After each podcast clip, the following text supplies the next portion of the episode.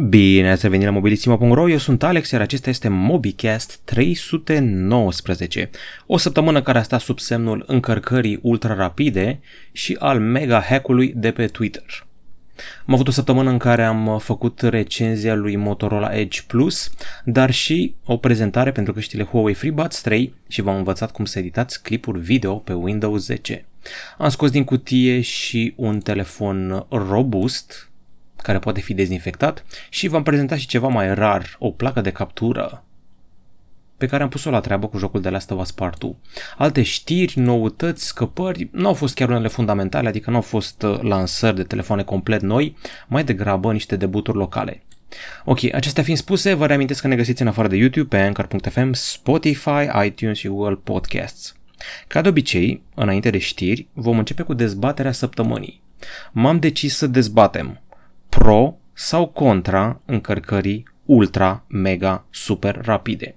Nu de alta, dar Vivo, Oppo și aparent în curând și Honor au prezentat încărcare la foarte mulți vați. Honor vrea 200 de vați, Vivo și Oppo au 120 și 125 de vați flash charge și Xiaomi pregătește la rânduri sau ceva de genul ăsta. Ok, ca de obicei o să mă pun și în tabăra pro și în tabăra contra și o să vă las pe voi în comentarii să vedeți ce și cum. Deci, subiectul este încărcarea ultra rapidă, unii ar spune chiar prea rapidă. Câteva argumente pro. Evident, câștigi timp. Dacă îți încarci telefonul în ceva de gen 5, 10 minute, poate 15, nu mai stai să pierzi 2 ore, cum încă mai sunt telefoane care se încarcă atât de greu. Argumentul 2 pro Uh, împinge în față tot segmentul încărcării, inclusiv cel al laptopurilor, al mașinilor electrice.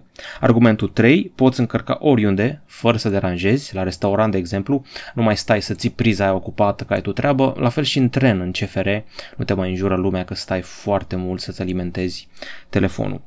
4. Uh, cu un încărcător cu un singur încărcător în acela rapid poți să încarci rapid tot, uh, poți să încarci telefon, tabletă, laptop, dar naiba, dacă e foarte puternic, poate chiar și un automobil sau un scooter. Cine știe. În fine, asta e pe viitor. Nu mai stai să iei la tine 10 încărcătoare. Și argumentul 5 Pro uh, o să forțeze treaba asta automat evoluția bateriilor. Prea am stat ani întregi cu litiu polimer și litiu ion, cu uzura asta, cu încărcarea asta obosită. Trebuie să trecem la nivelul următor și fix încărcarea asta ar putea să dea guess unei evoluții. Da, am folosit expresia a da guess, nu mă înjurați. Astea ar fi argumentele pro. Argumentele contra, culmea, mi-a fost mai ușor să găsesc argumente contra și puteam să găsesc mai mult de 5. Fiți atenți aici. În primul și în primul rând, uzura bateriei. Încărcarea asta rapidă o să-ți uzeze rapid bateria și nu o să se mai încarce cum se încărca la început. E vorba de acel battery health, care o să scadă mult, mult mai rapid dacă tot forțezi și forgezi cu 100, 120, poate chiar 200 de W. 2 supraîncălzire și pericol de explozie. E o problemă reală, nu de alta, dar în prezentările astea Oppo și Vivo au pus foarte mare accent pe tehnologiile pe care le-au construit ei, încât să împiedice explozii, supraîncălziri, suprasarcini și alte probleme. Din moment ce ei știu problemele astea, înseamnă că e ceva acolo și se chinuie să le rezolve. Ok, uh, apoi uh, odată cu aceste încărcătoare foarte rapide o să apară o nouă generație de fake-uri. Și dacă înainte îți luai un încărcător de iPhone fake, de Samsung fake și să zicem că nu pățeai nimic, e, cu astea e mai trist. La astea chiar riști să te curentezi, să mori, să explodeze, să fie un incendiu ca lumea, așa că nu te joci cu valul viitor de fake-uri care o să apară.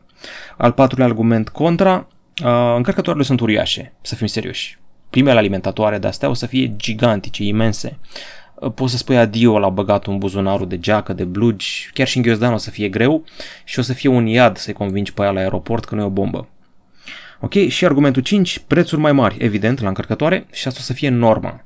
Deci, norma viitorului o să fie încărcătorul rapid, o să coste mult, producătorii de telefoane nu o să-ți mai dea încărcătorul la pachet și vei cheltui mai mulți bani, deci vei sfârși prin a cheltui mai mult decât dacă aveai încărcătorul ăla lent în pachet. Vă invit și pe voi să mai găsiți argumente pro și contra în discuție pe site și pe YouTube și acum că am terminat cu treaba asta cu ce au anunțat Oppo și Vivo și Honor pe partea de încărcare rapidă, inclusiv wireless, hai să vedem știrile săptămânii. Mie mi se pare că știrea săptămânii poate și a anului din hacking e treaba asta cu Twitter. De fapt, e impropriu spus hack. Cineva a făcut los de credențialele unui angajat Twitter și s-a logat direct din panoul de admin. Unii spun că ar fi un inside job, un angajat nemulțumit de la Twitter, cert e că un singur hacker a pus pe butuci Twitter-ul. Ce a făcut el? A luat conturile lui Elon Musk, cont oficial Apple, cont oficial Uber, cont oficial Bill Gates, Barack Obama și foarte mulți și a postat acolo un mesaj foarte simplu. A postat o adresă de Bitcoin și a zis că dacă îmi trimiți 1000 de dolari în Bitcoin, ți trimite înapoi dublu în următoarele 30 de minute. Unii au trimis, unii evident și-au dat seama că e scam, dar am înțeles că atacatorul a strâns vreo 100.000 de dolari, sincer mă așteptam să strângă mai mult, până ce Twitter a blocat treaba. Cum a blocat-o? S-a bâlbâit pentru că la unele din conturile astea mari s-a întâmplat de 2, 3, 4 ori consecutiv lucrul ăsta, până ce Twitter a fost nevoită să blocheze postarea conturilor oficiale cu bifă de asta albastră. Deci dacă aveai contul verified, nu puteai să postezi până au rezolvat ei problema. Și uite așa a fost un mega hack. La o casă mare, la casele mari de la Silicon Valley, nu e permis așa ceva, chiar nu e permis. Și am văzut cum acțiunile Twitter au picat cu 6 miliarde de dolari în câteva zeci de minute.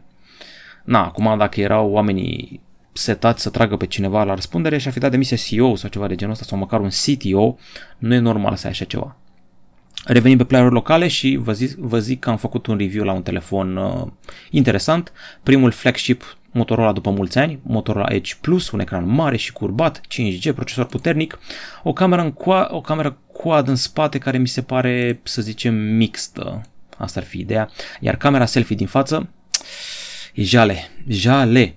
Am mai făcut review și la Huawei FreeBuds 3 Uh, nu m-a, intrig- nu m-a intrigat foarte mult atât căștile, care sunt bune pe anularea de zgomot de fond, cât m-a intrigat softul ăla prezentat la final. Um, sunt multe reglaje aici de făcut, inclusiv la noise cancelling și poți să le asociezi alte funcții apăsărilor pe cască. Adică double tap poate să însemne pornirea asistentului virtual, uh, melodia următoare, melodia precedentă, uh, să schimb modul de anulare a zgomotului de fond, toate astea le reglezi din Huawei AI Life. Și v-am prezentat toate astea și pe telefonul ăsta pliabil Huawei Mate XS, dacă vi se făcuse doar de el. Și mai avem un clip ceva mai inedit de data asta. Noi nu facem review la software aproape niciodată, dar când facem avem grijă să fie ceva special. E un soft numit Ease US Video Editor, un fel de alternativă și rival pentru Edius, Windows Movie Maker, Sony Vegas și softul de la Adobe Premiere Pro sau cum se numește, îmi scap acum. În fine, un soft de editare video care poate fi foarte util dacă vrei să te apuci de vlogging. Ok, și am avut și o scăpare, mă rog, scăpare, scăpare organizată. OnePlus a început să se combine cu influencerii și cu vloggerii.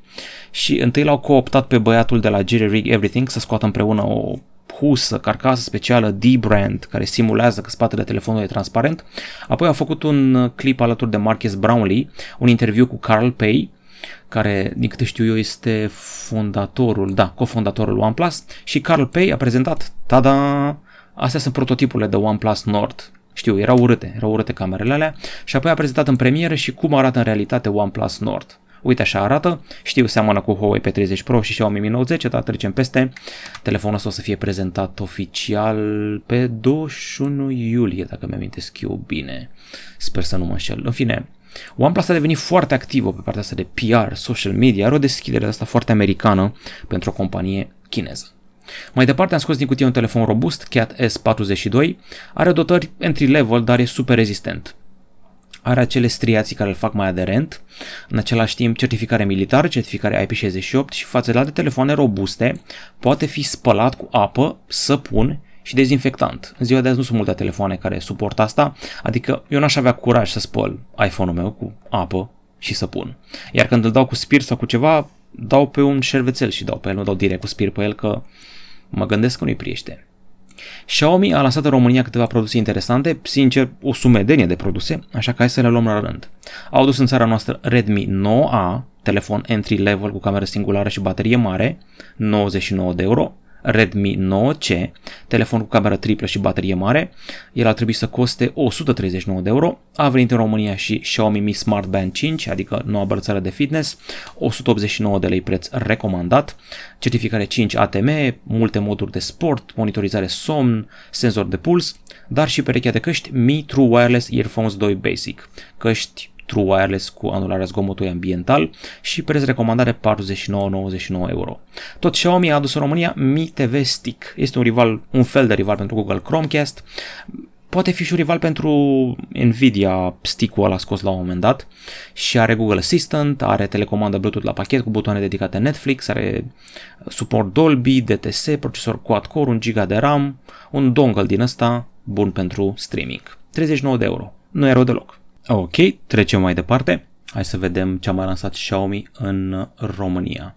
Uh, e vorba despre o serie de trotinete electrice și monitoare de gaming curbate. Ia să vedem. Începem cu Mi Electric Scooter Pro 2. Autonomie de 45 de km, viteză de până la 25 de km pe oră, ecran LCD în care vedeți parametri și metrici, motor de 300 de W și în România preț de 2599 de lei. Bun. Și un pic mai light este scooterul, mă rog, trotineta electrică Mi Electric Scooter 1S. Avem viteză de până la 25 de km pe oră, 30 de km ca autonomie și un preț de în jur de 2000 de lei. Disc de frână cu ABS la ambele pneuri, față și spate. Sunt pneuri de 8,55 și un design pliabil minimalist. Și avem și monitor de gaming. 34 de inch, curbat, uh, refresh rate de 144 Hz, fără flicker, ultra-wide, rezoluție WQHD, adică 3440 x 1440 de pixeli, preț recomandat de 2399 de lei. Timp de răspuns 4 ms. Bun, și cam astea, cam atât cu produsele Xiaomi nou aduse în România. Unele o să vină luna asta, altele în august, altele cel târziu în septembrie. Am făcut și alt review atipic, este săptămâna review-urilor atipice. Dacă vi s-a părut bizar că am făcut review la software, fiți atenți aici, review la placă de captură. Eu foloseam uh, pentru un hobby de-al meu, captură de jocuri video, foloseam o placă Avermedia LGP, Live Gamer Pro. Și am zis să încerc altceva, am încercat Razer Ripso HD, am conectat-o la PlayStation 4 și am făcut streaming pe canalul meu uh, firstplay.ro la niște jocuri, adică The Last of Us Part 2 și am făcut streaming ăsta cu fața mea într-un colț sus aici, um, am conectat uh, placa de captură la un laptop și la PlayStation 4 și mi-am capturat fața și cu microfon, e o întreagă chestie, poți să faci facecam foarte ușor așa. Uh, două ore s-a făcut streaming-ul fără absolut nicio problemă, nu a picat semnalul, calitatea a fost ok, chiar și-a făcut treaba bine. Placa asta de captură costă 169,99 de euro în Europa, eu sunt mulțumit de ea, are câte porturi are? Are o intrare HDMI, o ieșire HDMI, intrare de microfon, ieșire de căști și un port USB-C prin care face alimentarea direct de la PC sau laptop. Am folosit software-ul OBS pentru a face streaming. Mi-era frică de OBS, că nu s-o obișnuit cu el, dar m-am învățat. La OBS che- cheia este să știi să pui device-urile unul peste altul. Device de captură video, de captură audio, ce mai ai tu, în fine. Uh, cam atât cu placa asta Razer Ripso HD. Și am văzut o imagine oficială, prima imagine oficială cu Asus ROG Phone 3, care vine pe 22 iulie, cam așa arată. Uh, au micșorat inserția de metal pe spatele din sticlă, în rest dotările le știți deja, a trecut la o cameră triplă, avem logo-ul la ROG în spate, procesorul Snapdragon 865 Plus, până la 16 GB de RAM, o întreagă nebunie, bateria rămâne mare de 6000 mAh, 512 GB de stocare flash, ecran, 144 Hz refresh rate. Și tot pe 22 iulie avem și debutul telefonului ăstuia și debutul Legion Phone, o să fie o nebunie. Iar colegii mei au făcut ceva foarte tare, o comparație între telefoanele LG Velvet și Galaxy S10 Plus. De data asta o comparație video ca să fie clare lucrurile. Nu mai avem doar uh, o comparație text pe site, acum aveți video ca să fie totul clar. Uh, în special la secțiunea, uh, hai să trecem peste reclama asta, în special la secțiunea video și foto mi se pare că au făcut uh, ceva deosebit, că puteți să vedeți cadrele foarte clar, să vedeți cine a câștigat, LG Velvet sau telefonul Samsung. Vedeți? Poză lângă poză și câștigătorul a fost desemnat de voi prin voturi în orb. Bun, gata. Acum trecem la întrebări și, ca de obicei, forumul are prioritate. Iar n-ați fost activ pe forum, dar nu s-a supărat pe voi, pentru că ați fost foarte activ pe YouTube. Bun. Cineva a întrebat ce părere am despre noile abonamente cu net nelimitat la Orici la 15 euro, dacă e pe bune sau e minciună ca la Telecom, spune Constantin Cebuc. Uh, din totdeauna chestia asta cu nelimitat a fost ceva de gen în limite rezonabile, că dacă te apuci să faci live streaming pe YouTube 4K 20 de ore din 24 și să vezi Netflix 4K simultan și să descarci de pe torrente discografii și Blu-ray-uri în fiecare zi, consum la un moment dat atât de mulți giga încât îți limitează viteza. Asta zic eu. Asta era o regulă de nescrisă. E foarte important să citești foarte bine contractul, să citești acolo unde scrie cu litere mici. Acolo o să găsești ce înseamnă nelimitat. Întotdeauna o să scrie. altfel ar fi ilegal. În principiu, dacă chiar e nelimitat, nelimitat cu viteză constantă mare, cinstelor, dar eu cred că la un moment dat, după 20 de giga, îți mai taie din macaroană. Hai 40 în ziua de azi. Iar Victoria Lipan spune că are nelimitat la cartela de 6 euro și că e pe bune. Ok, după cum spuneam, în ziua de azi chiar se dau giga la liber pe bune. Și cred că avem un nou record. La MobiCast-ul trecut mi-ați dat 52 de comentarii. Majoritatea chiar au comentat pe temă, tema fiind telefoane fără accesorii în cutie sau cu accesorii. Sunteți pro sau contra renunțării la accesorii? Ei bine, văd că unul dintre voi, numit ASCII, vrea să se interzică TikTok, bănuiesc că îl deranjează toate videoclipurile alea cu maneliști și copii care fac dansuri. Um, hai să vedem altcineva. Andrei se miră că telefoanele mai vin și în cutie, că na, carton se taie copaci. Eu mereu am uh, nelămurirea asta când văd că o companie îmi oferă o tonă de materiale, adică de manuale. Uite Sony, de exemplu. Când eu fac unboxing la un telefon Sony, bă, deci pun ăștia la manuale, deci omoară ăștia la copaci, nu vine să cred, adică dă naibii de manual. Uite, eu aș renunța la manual. Cui trebuie manualul în cutie? Pui un QR cod pe cutia telefonului, scanezi și am manualul pe telefon, gata. Adică, de ce mi-am în copaci? În fine, o fi o legislație care zice treaba asta. Sorin Valentin, Alex, te uite la filmul Contagion, dacă da, ce părere ai? Cred că l-am văzut acum 15 ani și l-am uitat complet, dacă nu, toate filmele astea cu epidemii și pandemii sunt trase la Xerox, adică nu cred că a revoluționat ceva. Știu că avea actori mari. Asta știu eu și că a făcut o tonă de vizualizări și streamuri în perioada când începuse pandemia în România prin primăvară. Dacă eu să mă uit și să-mi dau seama dacă l-am văzut sau nu. Ok, Valentin spune că filmul cu Charlie Theron e cel mai prost film al ei, uh, nu știu ce să zic, cu siguranță nu e avocatul diavolului, unde Charlie era interesantă. Ok, Uh, Axinte David Nicolae, ce credeți? Merită iPad din 2019 sau să mai aștept ceva? Poate în toamnă Apple va lansa un nou iPad cu un ecran mai bun și procesor mai bun. Se zvonește că vine iPad Air cu procesor Apple A13 la toamnă și un ecran de 11 inch și port USB-C, poate și compatibilitate cu stylus, poate și Magic Keyboard, așa că zic, dacă mai aștepți puțin până septembrie-octombrie, îți dai seama și tot e veste bună, că dacă vin alte tablete, scade prețul tabletelor vechi, deci tot ai de câștigat tot ce face. Hai să vedem acum Caesar, scris caie spațiu sar, să facă toate telefoanele să se reîncarce în timp ce funcționează. Așa nu mai e necesar încărcătorul. Uh, să se reîncarce de la ce? De la căldura trupească, de la căldura sufletească, de la soare, de la ce? De la manivelă, de la bielă, în fine. Uh, vise, poate într-o bună zi în viitor. Florin Pop a zis gluma aia, eu recomand ca cei de la Apple să vândă telefoane și fără cutie, poate să se lipsească și bateria, că poate clientul are una rătăcită pe acasă. La iPhone se permite că e fiță. Am văzut gluma asta, mama, deci fiecare prieten cu care m-am întâlnit în ultima săptămână mi-a făcut gluma aia cu Păi ce bă, în ritmul ăsta o să vândă telefoanele fără telefon, hă, hă, doar cutia, ți-l faci singur. Deci da, știu, am, am auzit toate glumele posibile, deci considerați că le-am auzit pe toate. Ok. Laurențiu Lupica. Salut Alex, ce părere despre viitorul iPhone 12 Pro Max? Crezi că o să fie ceva mai revoluționar? În toate zvonurile auzite de tine, care crezi că va fi mai bun? iPhone 12 Pro Max sau Samsung Galaxy Note 20 Ultra? În primul rând, e foarte mare iPhone 12 Pro Max, adică 6,7 inch. Eu nu sunt foarte încântat de senzorul la LiDAR, LiDAR. Cu el o să măsori lucrurile din jur, spațiile din jur, o să creezi obiecte 3D, ca să le scoți la imprimantă 3D.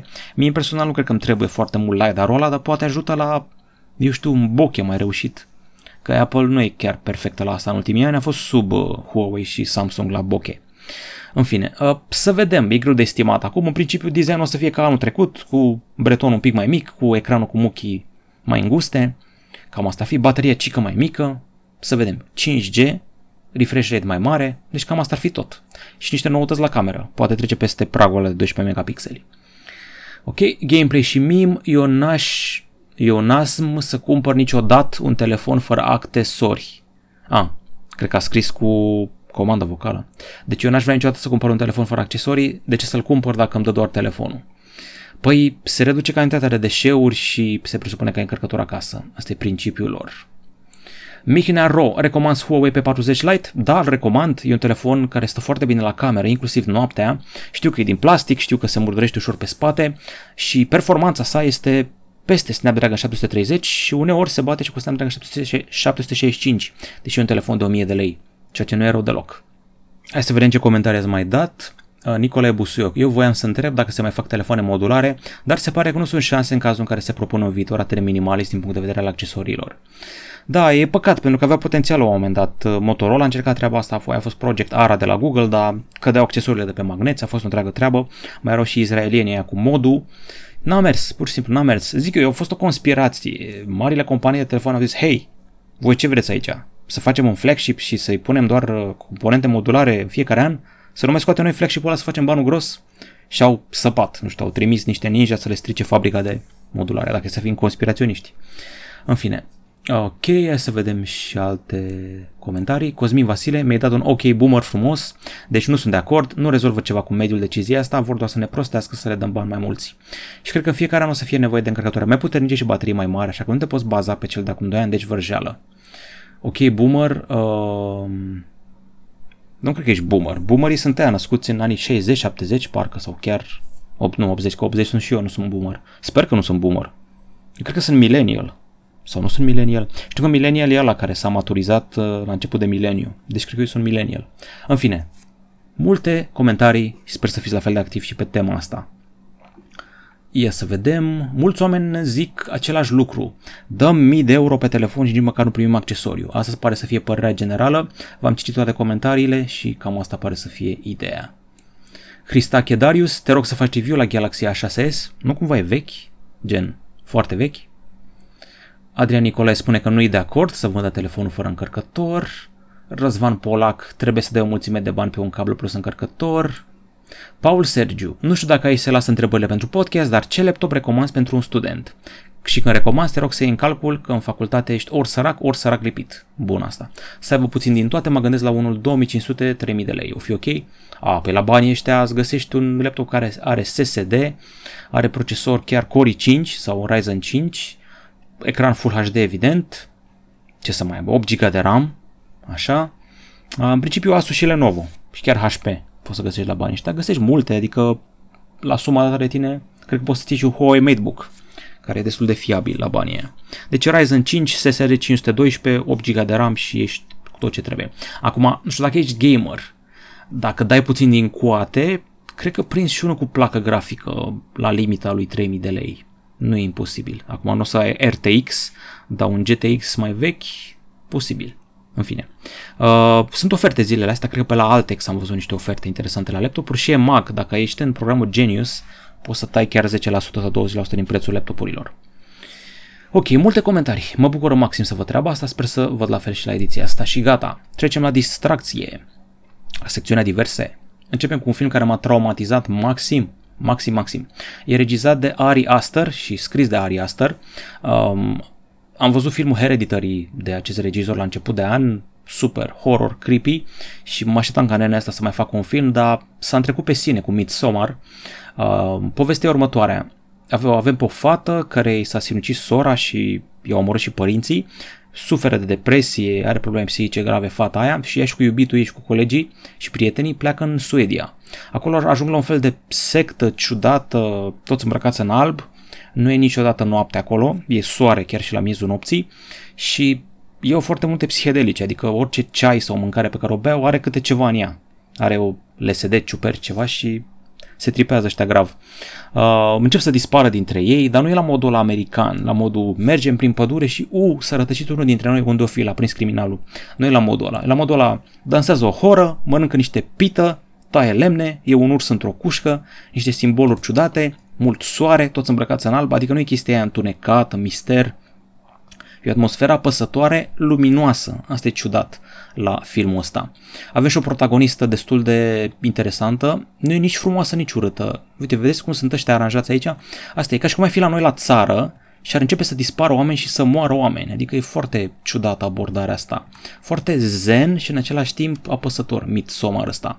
Aș cam zice să aveți peste 18 ani să-l vedeți că e cam gori la anumite faze și cam epuizant psihologic. La final te simți epuizat psihologic, deci nu e ok pentru un adolescent.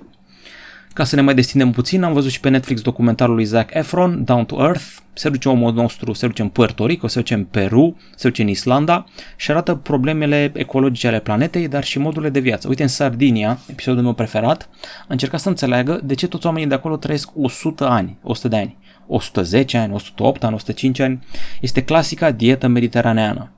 Adică oamenii ăștia, chiar dacă mănâncă toată ziua paste și beau prosecco și vin, uh, și au, mănâncă mulți carbohidrați, sunt slabi și trăiesc mult. A încercat să afle care e faza. A vorbit cu oameni de știință care studiază strict uh, longevitatea și strict aspectul ăsta al oamenilor care trăiesc foarte mult și uh, și-au dat seama că pur și simplu e vorba de climă, de temperatura ideală și de cerealele alea crescute ca lumea local. Deci poți să mănânci mai paste mereu și să fii slab și să trăiești mult.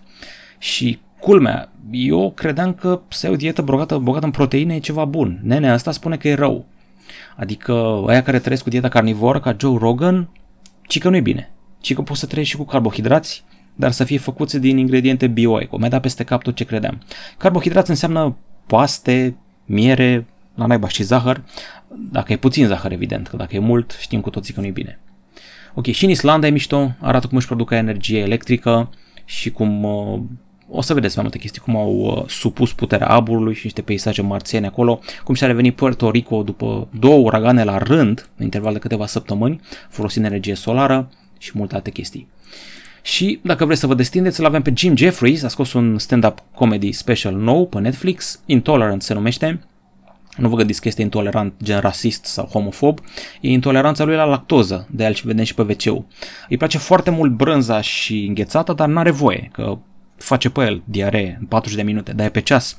La 40 de minute după ce a mâncat brânză sau înghețată, intolerant la lactoză, ajunge la wc și e diaree explozivă. Dar că a fost la restaurant cu o iubită și a mâncat un platou de brânzeturi, a mâncat și un sirop de lactoză, așa descris el înghețată, aia e chiar super amuzant omul. M-am uitat și la specialurile lui vechi și s-a mai cizelat, s-a mai rafinat. Chiar uh, e alt nivel, e poate cel mai reușit special al lui, are vreo 4 sau 5 pe Netflix. Bun, a scos Vama veche cu Tudor Chiril o melodie nouă, se numește Pandemie și e punk, rock, așa, e foarte reușită. E Vama veche, mă rog, Vama, nu se numește Vama veche, e Vama plus Omul Gnom, are și o parte de rap. Băi, deci mie îmi place piesa asta, mie chiar îmi place. Sună Rage Against the Machine și mai sună puțin și a Prodigy, în fine, e și Caterinca dacă citești versurile. Tudor Chiril face o treabă bună. Pe 17 iulie s-a lansat jocul Ghost of Tsushima, pe PlayStation 4 și abia aștept să-l încerc zilele viitoare. Povestea este următoarea. Avem un samurai pe insula Tsushima, atacă Imperiul Mongol, vrea să cucerească Japonia și el și cu tovarășii lui sunt ultimii care mai stau în calea mongolilor. Și jocul ăsta are vreo 50 de ore de gameplay, mă rog, cineva mai scris terminat în 30. Ce să zic, uh, ca să te ghidezi pe hartă folosești vântul. Vântul o să unduiască frunzele din calea ta și așa ai pointere. În fine, este un joc uh, open world, adventure, single player, cu un samurai, cu arcul cu săgeți, cu mersul pe cal, cu tradiție, onoare, sepuku și toate chestiile astea. Dacă ți-a plăcut Shogun-ul, o să-ți placă jocul ăsta. Ăsta nu e Sekiro, e altă abordare față de Sekiro. Exclusiv pe PlayStation, s-a lansat pe 17 iulie și abia aștept să-l încerc. Cam atât la mobilisimo.ro, ăsta a fost MobiCast 319. Nu uitați să ne răspundeți la întrebări, să ne susțineți cu un like, subscribe, share și clopoțel. Sper că v-a plăcut și Uh, ediția următoare 320 ar trebui să fie cu fața mea, ar trebui să ne vedem pe video. O să vedem ce încropim și ce iese. Până atunci, vă urez la revedere și o vară mai liniștită. Bye bye!